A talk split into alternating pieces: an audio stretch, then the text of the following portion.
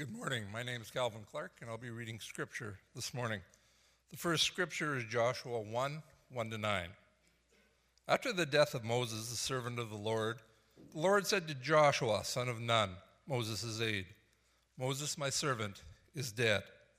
Now then, you and all these people get ready to cross the Jordan River into the land I'm about to give to them, to the Israelites.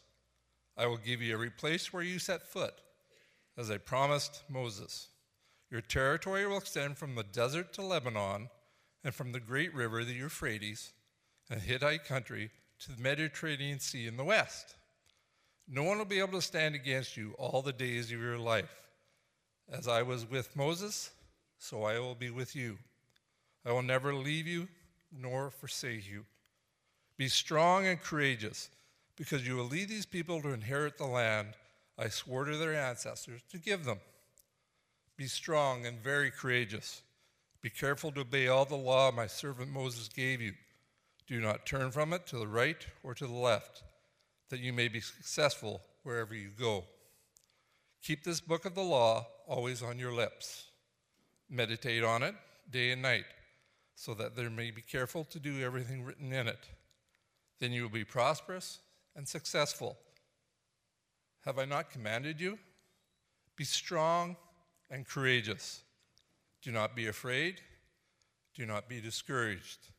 For the Lord your God will be with you wherever you go.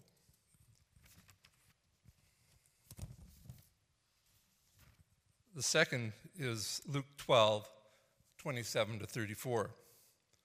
Consider how the wild flowers grow. They do not labor or spin. Yet I tell you, not even Solomon, in all his splendor, was dressed like one of these. If that is how God clothes the grass of the field, which is here today and tomorrow is thrown into the fire, how much more will he clothe you, you of little faith? And do not set your heart on what you will eat or drink. Do not worry about it. For the pagan world runs after such things, and your Father knows that you need them. But seek his kingdom and these things will be given to you as well. Do not be afraid, little flock, for your Father has been pleased to give you the kingdom. Sell your possessions and give to the poor. Provide purses for yourselves that will not wear out, a treasure in heaven that will never fail, where no thief comes near and no moth destroys. For where your treasure is, there your heart will be also.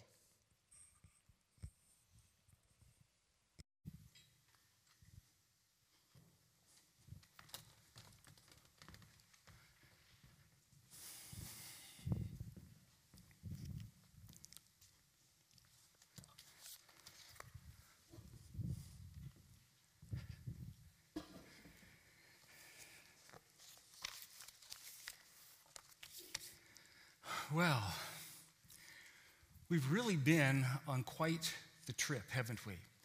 If you've been following through and reading the, the chapters in the story, then you have discovered that you probably fit in somewhere there already.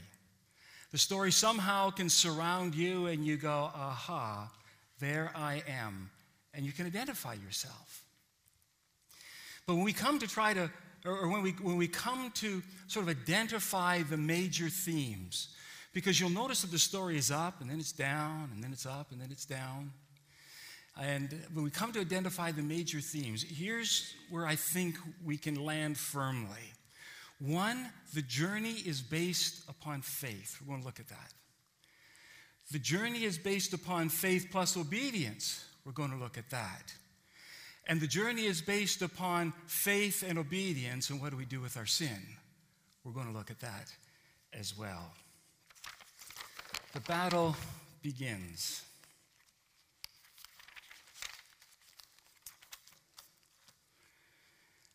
The battle begins and ends by the measure of your, my faith. That, that's crucial if we're going to get into this story at all. It's what have we done with our God that enables us to believe? Because faith is defined by two elements. Element number one what is your definition of God? I don't mean your Sunday school definition. I don't mean the definition that you might give when you sit in your life group and you have to describe God and, and you put all the attributes around Him. I'm talking about the God you live with, Monday through to Sunday. I'm talking about the God who you dare to lean into or lean back from. I'm talking about the God who has the ability to take you from here to here, from here to here, and you don't know the in between stuff. And so, in the in between stuff, is your God big enough to get you through it? Our faith is defined by our definition of God. Why? Because by your own, your faith is defined by your own determination to live within that definition. If your God is big, you'll step out big. But if you have found all kinds of reasons to doubt and mistrust and slip away from, or, or, or, any kind of excuse to, to really not engage Him, then I want you to know your God has shrunk down to your size. And He's not very effective. As a matter of fact, as we looked at last week's story, that's what really happened to the first generation of those who left Egypt, isn't it? They started off triumphant. We're leaving Egypt. Look at he's rescued us. Got a little worried when they got to the Red Sea, but then they watched him and they saw this great God, and then they watched him give them victory over the two kings. And as they were going along, they watched, they experienced his manna and his quail. They watched it all. But their God was simply the God of provision. He was not the God who defeats the enemy.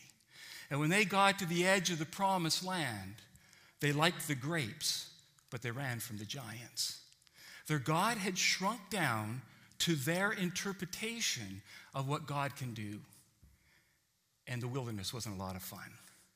And for 40 years, they wandered around because they dared to, or, or because they lacked the faith, they dared to step into the territory that God had already provided for them.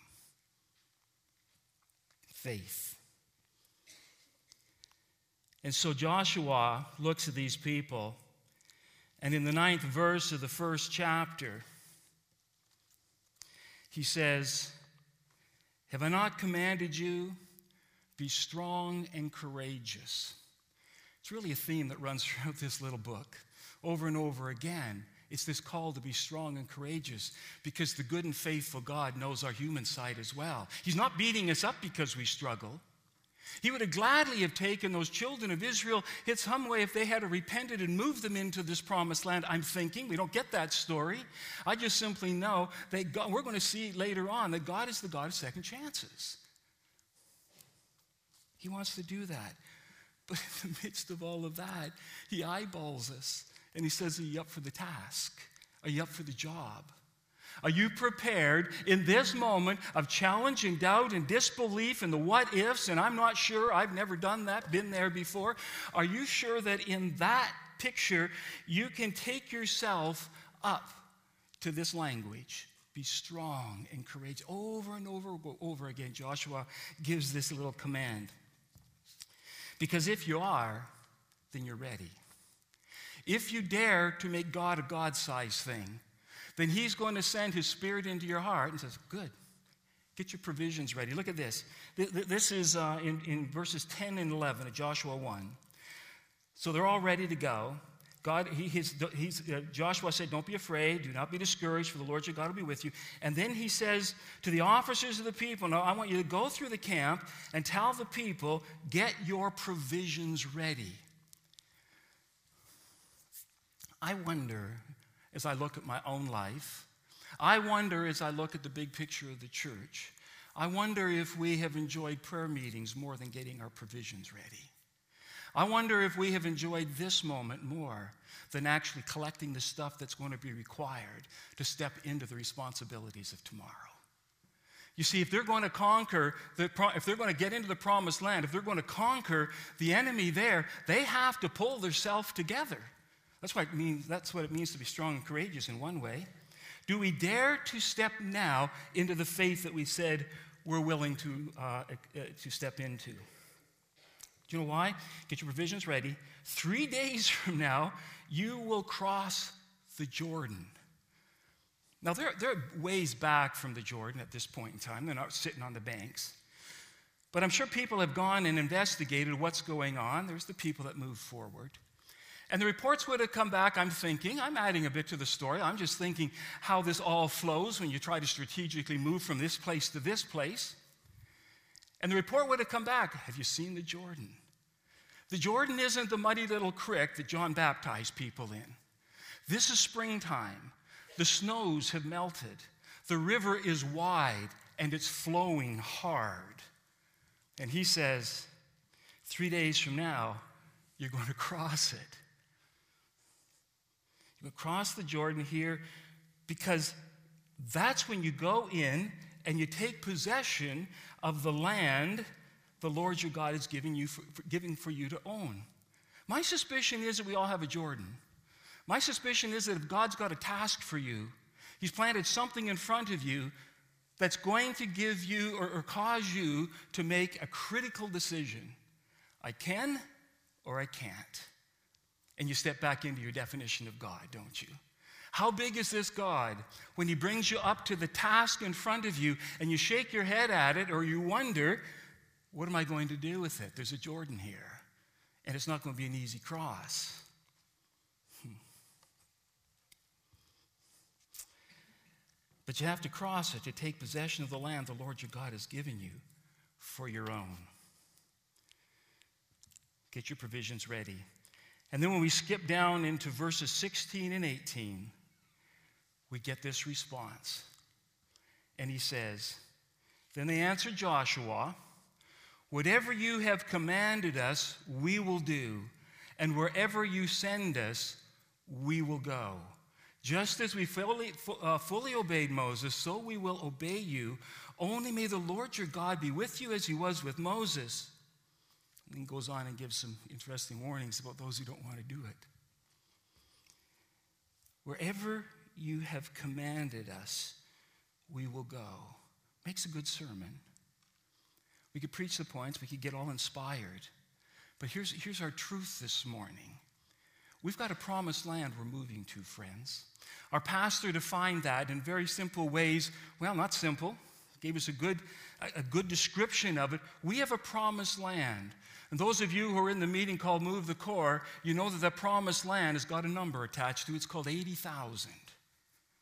And when we stop and think about the possibilities of moving into that kind of territory, we definitely got a Jordan River in front of us. Because we've sat here for a while as a 400 congregation. Pastor Steve dared to bring out fact the truth about that, that particular figure, and he called it plateau. We've become comfortable. We've kind of settled down. We like the place, great music. We get great sermons every Sunday. But the truth is, we're living on this side of Jordan, and it's not what God has promised. When God gave the picture to, to our pastor of 80,000, it's the size in our context, it's the size of not conquering Jericho, it's the size of conquering the nation of Israel, the promised land. And we need to get into it somehow. We have to follow it. There's a way that we got to do this, it's critical.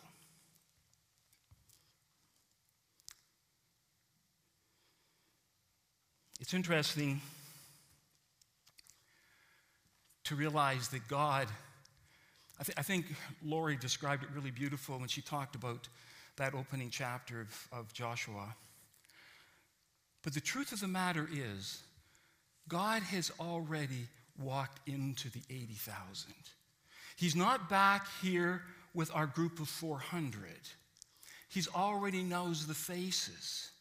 And then he comes back into our context and he says, I want to introduce you to them. I want to take you into that territory. And we look at it and we say, Who's ever thought of winning 80,000 people in a city of 32? Well, obviously, it's going to take more than a city of 32 in order to reach it. Our, his vision that he gave to us was far bigger than the city of Moose Jaw. But if he's going to take us into it, we need to understand He's already in it. I love this account out of the two spies go in, right? they, uh, they, they, they've kind of scouted out Jericho. That's their starting point. And they have been taken in by a lady by the name of Rahab.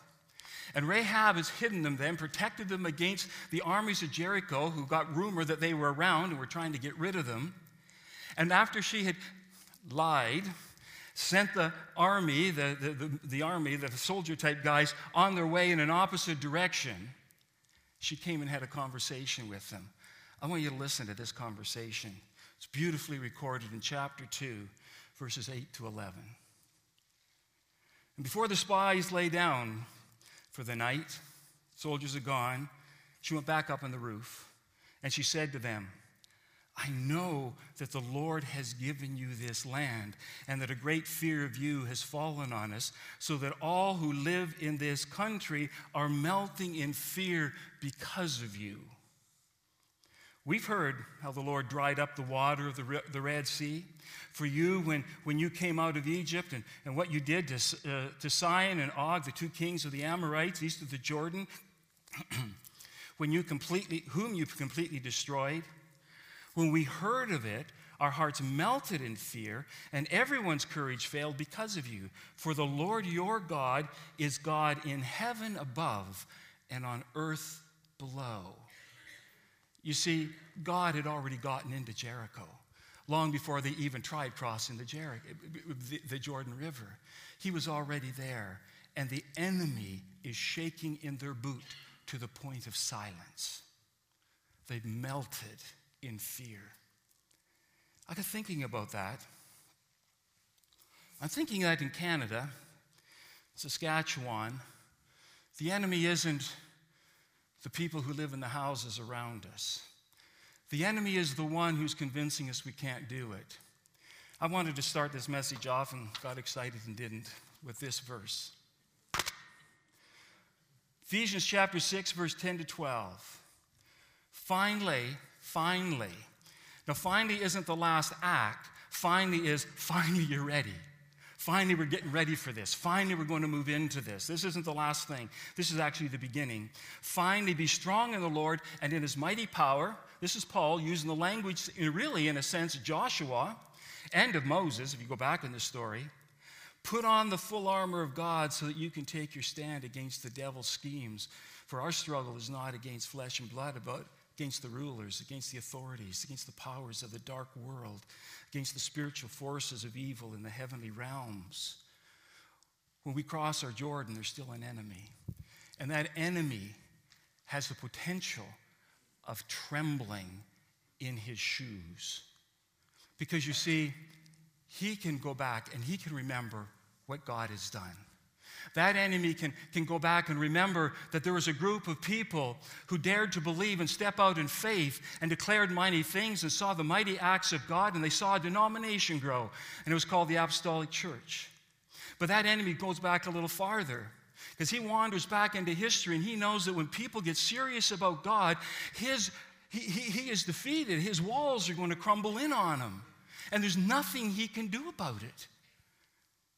No, he, he, he, he remembers the stories of the Great Welsh Revival and the, the, the, miracles because a group of women got together to pray. He remembers about the movements that took place in the northeastern United States. He remembers about the movement that took place in Saskatoon back in the 60s. He remembers it all. And he knows that when people get a hold of that kind of God, then he is in trouble. He knows it. The thing that he likes is first generation Israelites who walk up to it and say, We can't. And we'll just kind of wander around in the wilderness. We'll just be satisfied with our present state of, of affairs. Status quo feels kind of comfortable, it's safe. But oh, I'll tell you, if we're going to disturb the enemy, if we're going to walk in and claim the cities of Jericho or the cities of Israel, starting with our Jerichos, then we need an enemy who sees the possibilities of what God has already done. The John Wesleys, the George Whitefields, the Martin Luthers, that when they dared to stand up for the cause of Christ, then the, tem- then the, then the walls of, of evil and darkness began to fall in around them. We are a force, my friends to be contended with if we will dare to step up to the Jordan River, if we'll be willing to be strong and courageous and move where we have never moved before. We're a force to be contended with. 80,000 in the mind of God is pittance. He looks at a world of billions and he wants the church to capture that world. And he calls us into it. But he graciously gives us a small part of it. He gives us a picture of 80,000. And he says, Will you go there? Will you step into it? Will you move? Well, it takes the foolishness of faith, absolutely, for us to go there. It's interesting, um, this story of the Jordan River, because God, short story, hope you're reading the book, the story. You already been there before me, too, but the story of Jericho such a simple one. There's an ark that's the representation of God's presence. There's the, the priests who are prepared to take and carry the ark and lead a group of people forward. I want you to know right now the priests aren't necessarily the paid staff of Hillcrest. There's priests sitting out here right now that God is calling to pick up and put their shoulder to the ark and begin to move in directions that we've never even seen or thought possible. I hope the staff at Hillcrest are going to help us do that. I hope I can help us. I hope that, that my call in ministry and life groups is going to help to form this group. But I want you to know that this picture is way bigger than a group of people that have been hired by one church. He's looking at you and he says, You're my royal priesthood. You're my holy people. You're the ones that I call. Come on the journey with us. This is where we need to go. So they come to the Jordan River. Here's the plan Priests, put the ark on your shoulders. The rest of you, you stand way back there, okay? And, um, and when, I, when I give the word, we're going to cross the Jordan River. Some interesting language here. Let's look at it. I, I don't want you to think I'm making up stories here. It's Joshua 3, verses 1 to 8. Early in the morning, Joshua and all the Israelites set out from Shittim. That's where back where they were, a ways back from the Jordan. And out from there and went to the Jordan where they camped before crossing. So they've seen the Jordan, it's right there in front of them, they've taken their pictures. And after three days, the officers went throughout the camp giving orders to the people. So you need leaders in the midst of it. And when you see the ark of the covenant of the Lord your God and the Levitical priests carrying it, you are to move out from your positions and follow it. Then you will know which way to go. Listen to these words since you've never been there before. Isn't that an amazing statement? When God calls us to enter into this great, big, huge, impossible picture, He says, Follow me. You don't know where you're going, but I do. I've already been there, tracked it out, arrest, arranged everything necessary. You just come along with me. He's such a gracious God that way. These people haven't been there, so he says, No, you come along, you follow. You've never been that way before. But keep a distance about, a, about 2,000 cubits between you and the ark, and don't go near it. This is a very, very important understanding. It's a whole sermon in itself, but I want you to know that we're not just talking about a God that might show up. We're talking about a holy God, and we don't dare just walk up and slap him on the back. Well, he wants to be our friends, and there's many times where we feel his arms embrace us. Let him do that. But when we're moving forward for him, we're dealing with a God that created the heavens above and the earth below, and he is holy. And when we stand back and try to decide whether we follow, want to follow him, this isn't a choice between a good guy and a bad guy.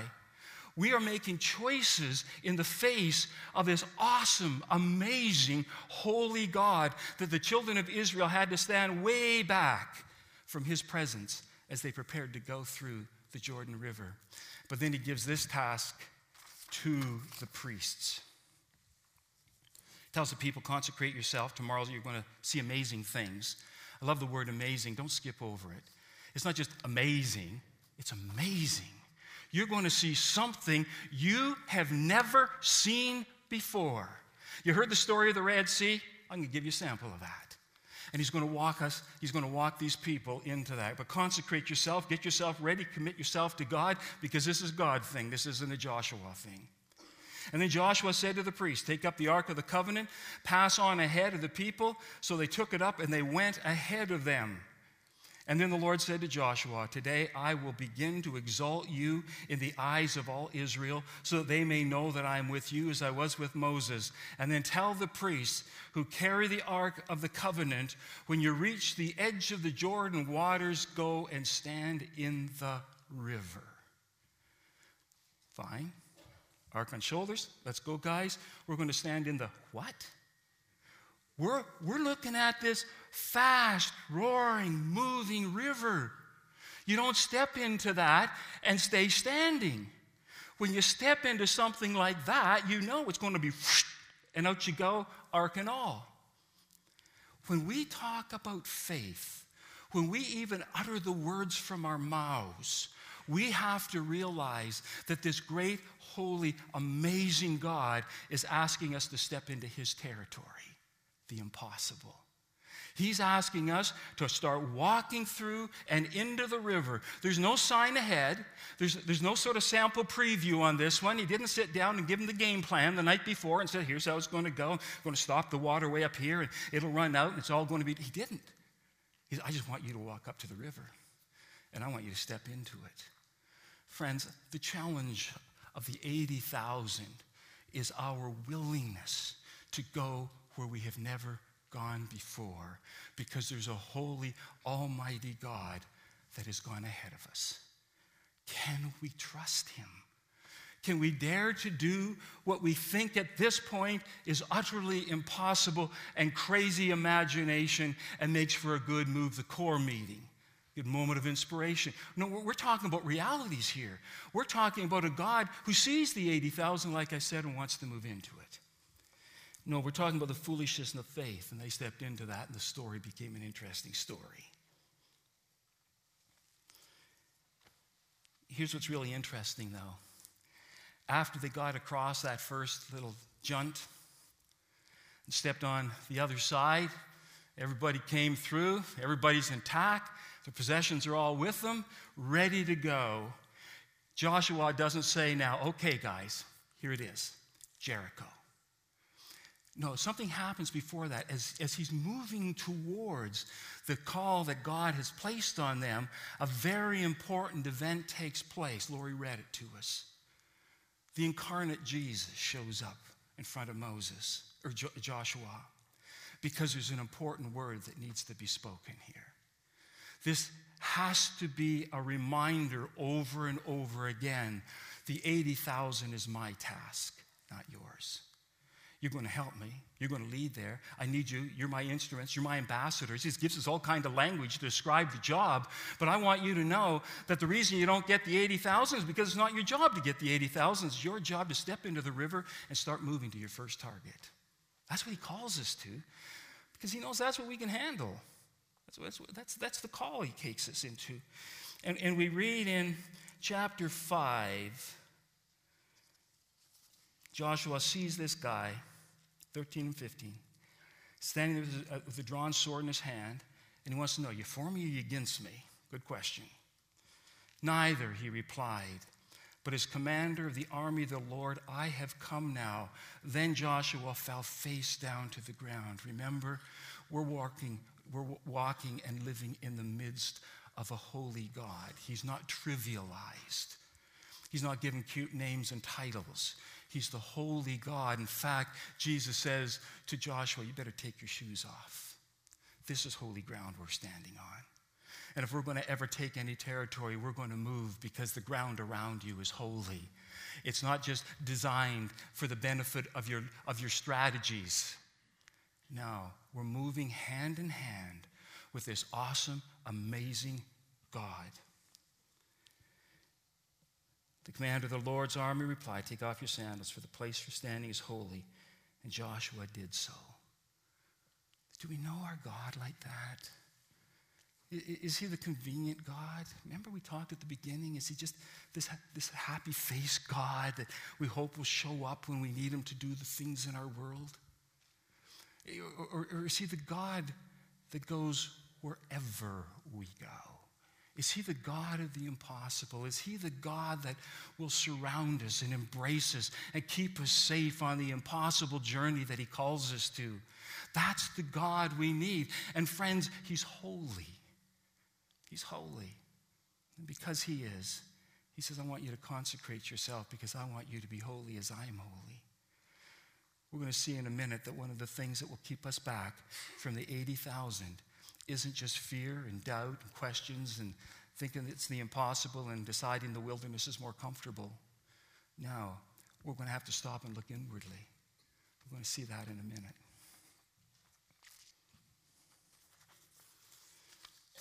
Foolishness of faith. Step into the river, the river, priest. Let's go for it.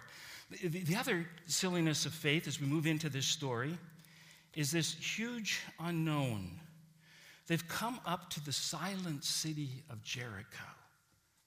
Now, you would think a city that's heard about all the stuff that went on previously would have their army out in force. They'd be marching around the, the top of the, the walls of this great enormous, uh, the great enormous walls of this city. You'd think they'd be ready, bow and arrow in hand, ready to shoot them. You, you think they'd be standing there with cauldrons of boiling oil or whatever they did in those days to dump down. We got to save ourselves. There should be panic going on, but they come up to the walls of Jericho silent. I, don't know what you'd think if you walked up to a city like that and there was no evidence of what's going on. Silence behind the walls. It's a trap. That's what it is.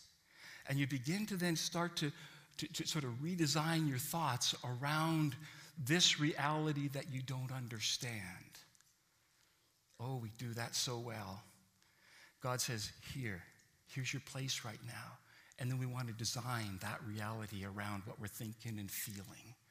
When God says, No, forget the silence. I just want you to walk around the city. And I want you to do it six days, once around, and on the seventh day, we're just going to do this thing, and you're going to blow your horns and your trumpets, and the walls are going to cave in. I'm thinking there'd be a lot of thinking when you walk around that city of silence. What are we doing? This is embarrassing. This is a stupid idea. You don't win huge walled cities by little hikes around the walls. I'm sure there's all kinds of struggles, but the beauty of this story is they did it. The foolishness of faith won through. The word of their God became explicit. If he said it, we will do it. In fact, the best line out of all of this is found in chapter 6, verse 2, or 1 and 2. Now the great now the gates of Jericho were securely barred because of the Israelites. No one went out, no one came in. This is silence. And then the Lord said to Joshua, See? Oh, I love that word in the mouth of God. We don't get it very often. And when we get it, I'm not sure we always understand it. But he says, See, I have delivered Jericho. I have delivered Jericho. I've delivered Jericho. See, you see, the word see in the, and through the lips of God is one powerful word. It's the reminder I've already been there.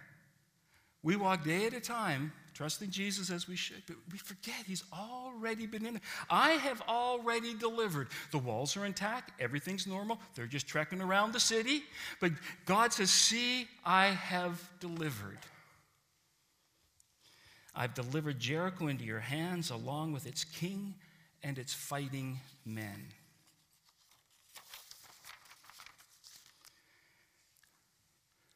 It's a powerful word in the mouth of God. His sight is very different than ours. That's why he can politely ask us to do the impossible, because it's only impossible to those who haven't seen the city fall. To him, it's common sense, part of the journey. Here we go, already. Scene is set. Let's go for it. That, that's the road, that's the journey he takes us on. He says, See, I have delivered 80,000 people. If we would dare to believe that and step into the fro, he's already seen the faces. He knows the first one that's going to fall to Satan, from Satan, out of Satan's, out of Satan's hand. He knows the second, the third. He knows the 10,000th person that's going to come to Jesus. He's already been there. He's saying to his people, See, I have given you 80,000 people. I dared to tell that to Steve, Pastor Steve. He, he dared to tell the congregation, this is a reality. Now we get a choice. We can sit here in our pew and say, 80,000 people. Or we can begin to walk around the wall. And it's going to feel a little foolish perhaps at first. We're not quite sure how to do it. Remember the Jordan trek? Follow God. You've never been there before. The beauty of the trek around Jericho is this. In the crossing of Jordan, the ark was strategically placed in front of the people.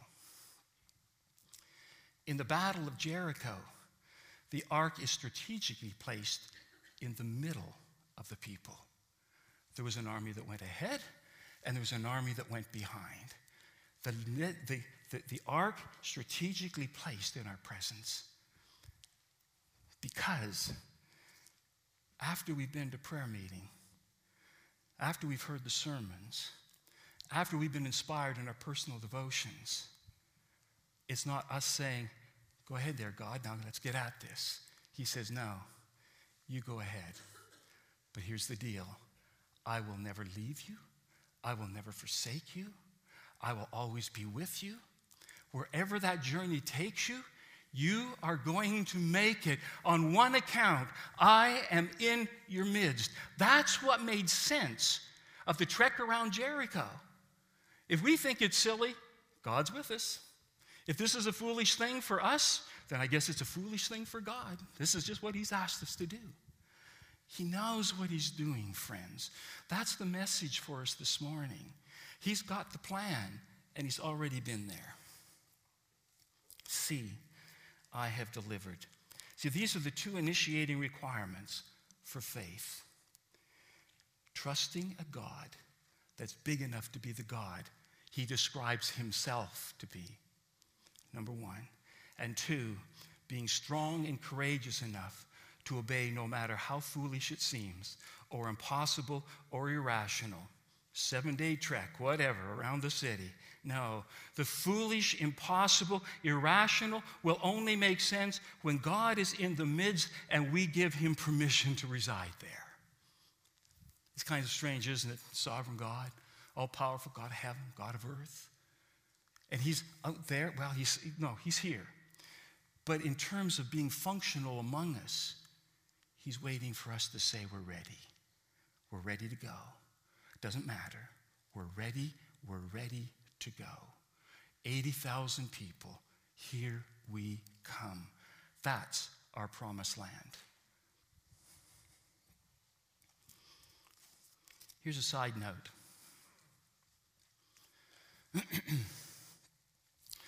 Rahab, this amazing lady who rescues these two slaves. Let me back up a bit. I'm guessing in a crowd this size, there are those of you out there who are saying, can't do it. I can't do that. You, you, don't, you don't know me. You don't, you don't know my past. You don't know my present struggles. You, you don't know me. And, and, and I'll be glad to provide the meals for the potluck, but I think you better get out there and do it. I, I am not fit for this task. You do not understand that. I'm glad to be here. I'm glad your doors are open for me to come in, but you don't get this. Enter Rahab. Here's this lady, faces the army of Jericho protects these two spies. She and her family alone are the ones that are saved from the fall of Jericho. She is the one who, the, the, the book tells us, as it was written then, is still a part of Israel.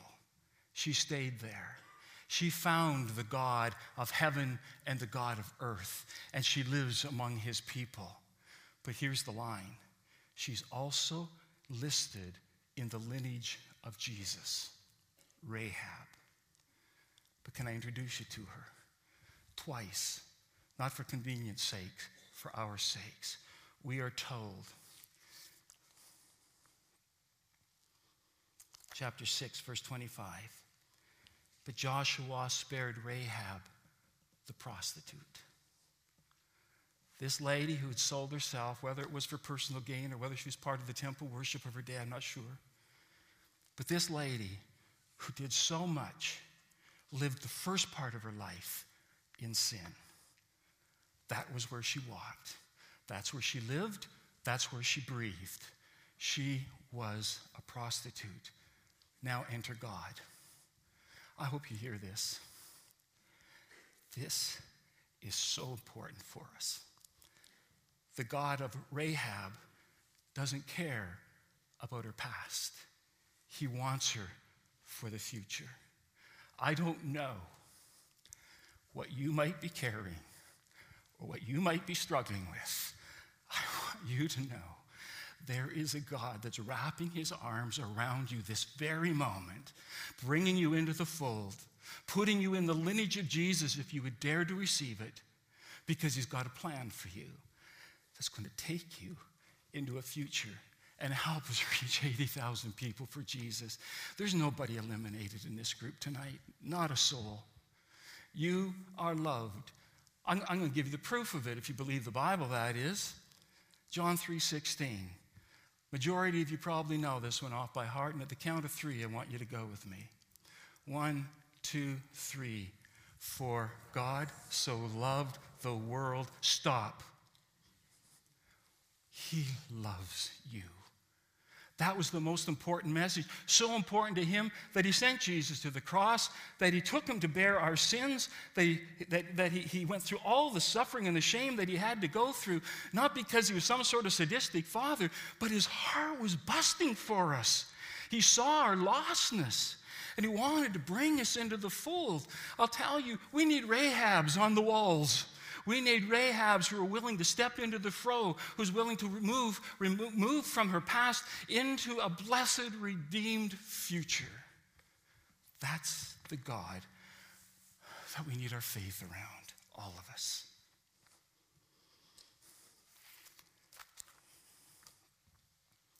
The Battle of Ai. I'll do this really quickly. You all read the story? You reading the story? I hope you are. It's a good book.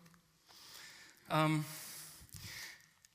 well, it starts with a man by the name of Achan, who was part of the army that, that moved in and took the plunder or, or, or brought down the, the walls of Jericho, or because God was there. You know what I mean. He was there in the battle, that one.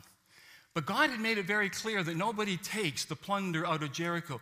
All the plunder of Jericho is mine, God says, and you don't take it. That was the deal. After this, all the other cities you defeat, it's yours. Go for it, but not Jericho's. Achan is so much like us. He saw a really beautiful coat. He saw some silver. He saw some gold things. He saw all the plunder. And he said so rationally, Who's going to miss this? What does it really matter? In the scheme of, the, of everything, the truth is, I, have given some sweat and heart and tears for this whole thing. I've watched through it. I've, I've trusted everything. I, I, I stayed with the rest of the crowd. I, I'll go wherever you call me to go, but here's a few things I could take. And he did. He put them under his cloak, or however, he snuck them out and he buried them under the tent, uh, the floor of his tent. Shortly after that, the next battle is Ai. It's a little, city, it's a hamlet compared to Jericho. Joshua says, We're not going to take the whole army out. Excuse me, we just need a, snoo- a few. Uh, let's not wear everybody out in the task. And they go up against Ai and they lose the battle. A number of people are killed in it. And you can imagine the consternation of Joshua.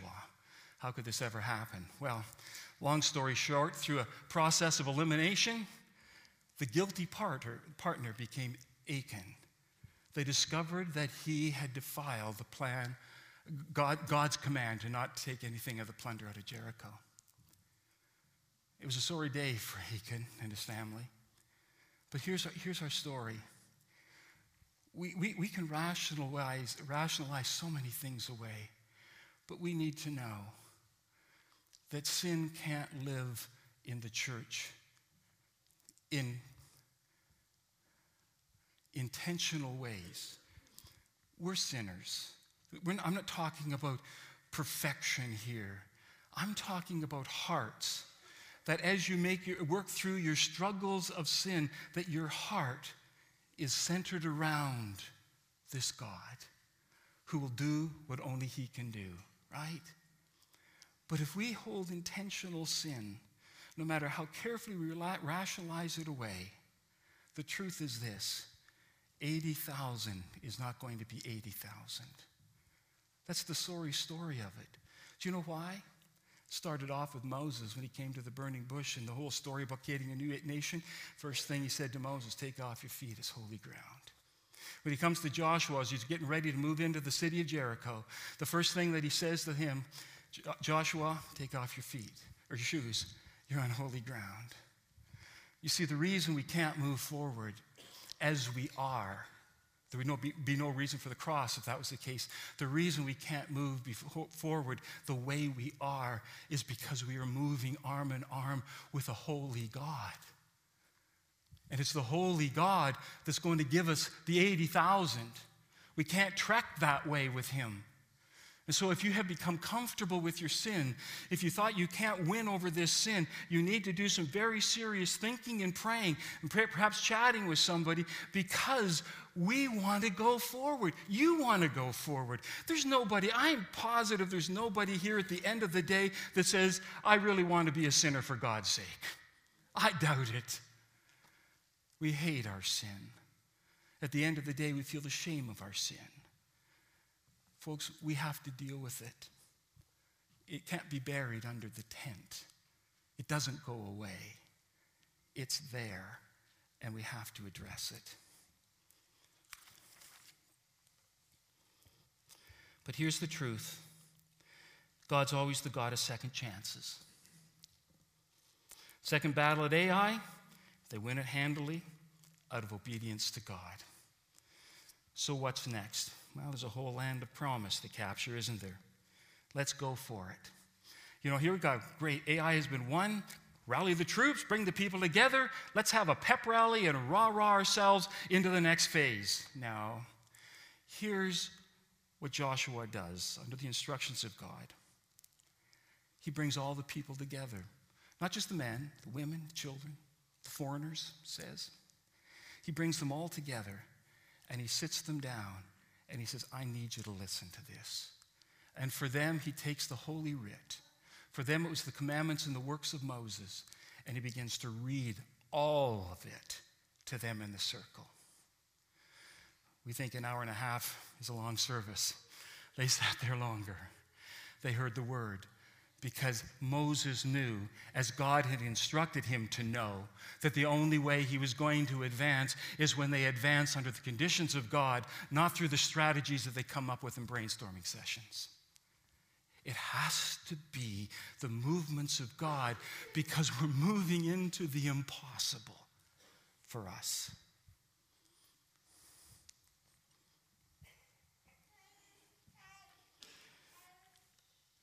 Well, they're being reminded of all that Moses had written regarding all that was written in the book of the law. That's the way it was written out.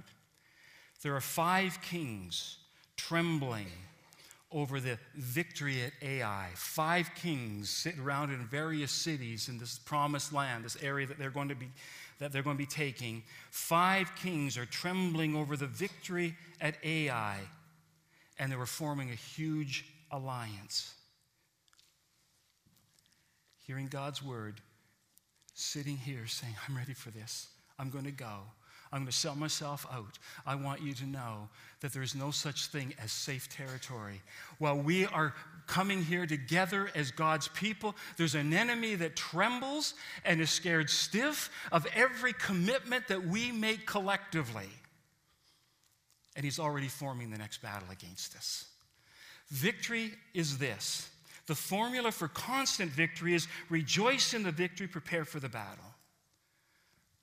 That's my warning at the end of this. We're going to talk more about that next week as we look at the rise and the fall and the defeats of, of the nation of Israel, and as the judges were all raised up, that's taking place next week. But we just can't walk away here going, oh, good. We won Jericho. We got Ai. We're moving on to the next piece of territory. There we go. It's easy squeezy. We can never rest and sit back and think that the enemy has become so terrified of us that he'll quit. He has become terrified of us that he's gone into panic mode and he will start doing things even at greater degrees in order to stop the progress of the church. He has done it from its day inception, right from the, the, the very day of its inception. He's moved it along. The battle does not stop, the battle has begun. And there's great victory notes in the middle of it, but we are moving force uh, um, we are a moving force that the enemy will need to be, that will need to contend with us. If. If we're willing to take off our shoes and stand on holy ground and know that it's God who's going to take us from here to here. And there's no if, ands, or buts about it. The if means I'm going to have to search my heart because I'm hanging on to stuff that's messing with my head and my heart and is destroying my faith and is shrinking my God down to an immovable or a or a too small a size. It's an important if, it's just not an impossible if. I like what it says in closing 2 Corinthians 7:14. Many of you know it. But boy, it's a powerful statement for us in this moment. Because if if my people who are called by my name, are we called by his name? I'm thinking so. If they will humble themselves, they'll acknowledge that before this holy God, they got some cleanup work to do.